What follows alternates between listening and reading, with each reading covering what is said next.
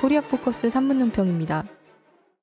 미남 양국은 지난 1일 싱가포르에서 국방장관 회담을 갖고 2015년 12월 전자권 전환 이후 현재의 연합사를 해체하고 단일 전구 사령부를 창설해 미래연합 지휘 구조를 발전시키기로 했습니다.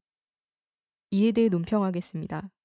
첫째, 연합정부 사령부의 사령관은 남코리아군 장성이 맡고 부사령관은 주남미군 사령관이 맡게 되며 연합정 구성군 사령부 가운데 공군을 제외한 나머지 사령부는 모두 남군 장성이 맡습니다.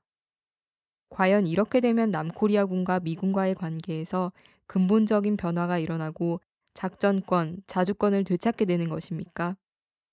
전쟁 수행에서 가장 중요한 정보자산 능력이 없는 남군이 미군을 지휘할 수는 없습니다.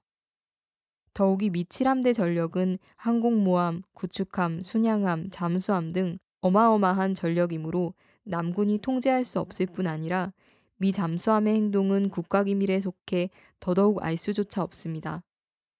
또 연합정부 사령부의 참모장직과 공군 구성군 사령관직을 내놓지 않으려 하고 있는 것만 보아도 지휘권을 넘기는 것은 신용일 뿐 미군이 지배하고 주도하는 그 본질은 달리될 수 없습니다. 둘째, 북은 19일자 보도를 통해 미국이 미남 연합정부 사령부를 내오기로 한 것은 높아가는 미군 철수 여론을 무마하고 남코리아의 영구히 주둔하여 북침 야망과 아시아 지배 전략을 실현하기 위한 전초기지로 만드는 것이라고 맹비난하고 있습니다. 그러면서 허울뿐인 지휘권을 넘겨주는 대가로 방위비 분담금 증액 문제, 미군 주도의 미사일 방위 체계 가입 문제 등을 들씌우려는 검은 속심이 깔려 있다고 폭로했습니다. 결국 미남연합사를 미남연합전구 사령부로 대체하고 남코리아군의 지휘권을 넘겨주기로 한 것은 모자만 바꿨을 뿐이라는 것입니다. 셋째, 미 남의 본의를 확인할 수 있는 가장 좋은 시금석이 있는데 그것이 바로 6.16의 북이 미국에 제의한 북미 고위급 회담입니다. 이 회담이 열리고 그 제의에 나와 있듯이 정전체제를 평화체제로 전환하면 모든 것은 명확해집니다. 그 평화체제로의 전환의 증거로 당장 8월에 미남 을지 포커스 렌즈부터 해서 미남 합동 군사 연습을 중단하고 재래식이든 첨단이든 무기 반입을 금지하며 특히 주남미군을 철수시켜야 합니다.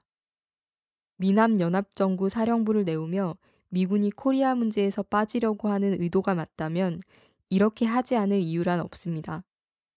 만약 이런 의제를 가진 북미 고위급 회담을 미국이 거부하거나 회담에서 이렇게 합의하지 않는다면 미남 연합정부 사령부 안은 주남미군의 영구주둔을 합법화하는 또 다른 꼼수일 따름입니다.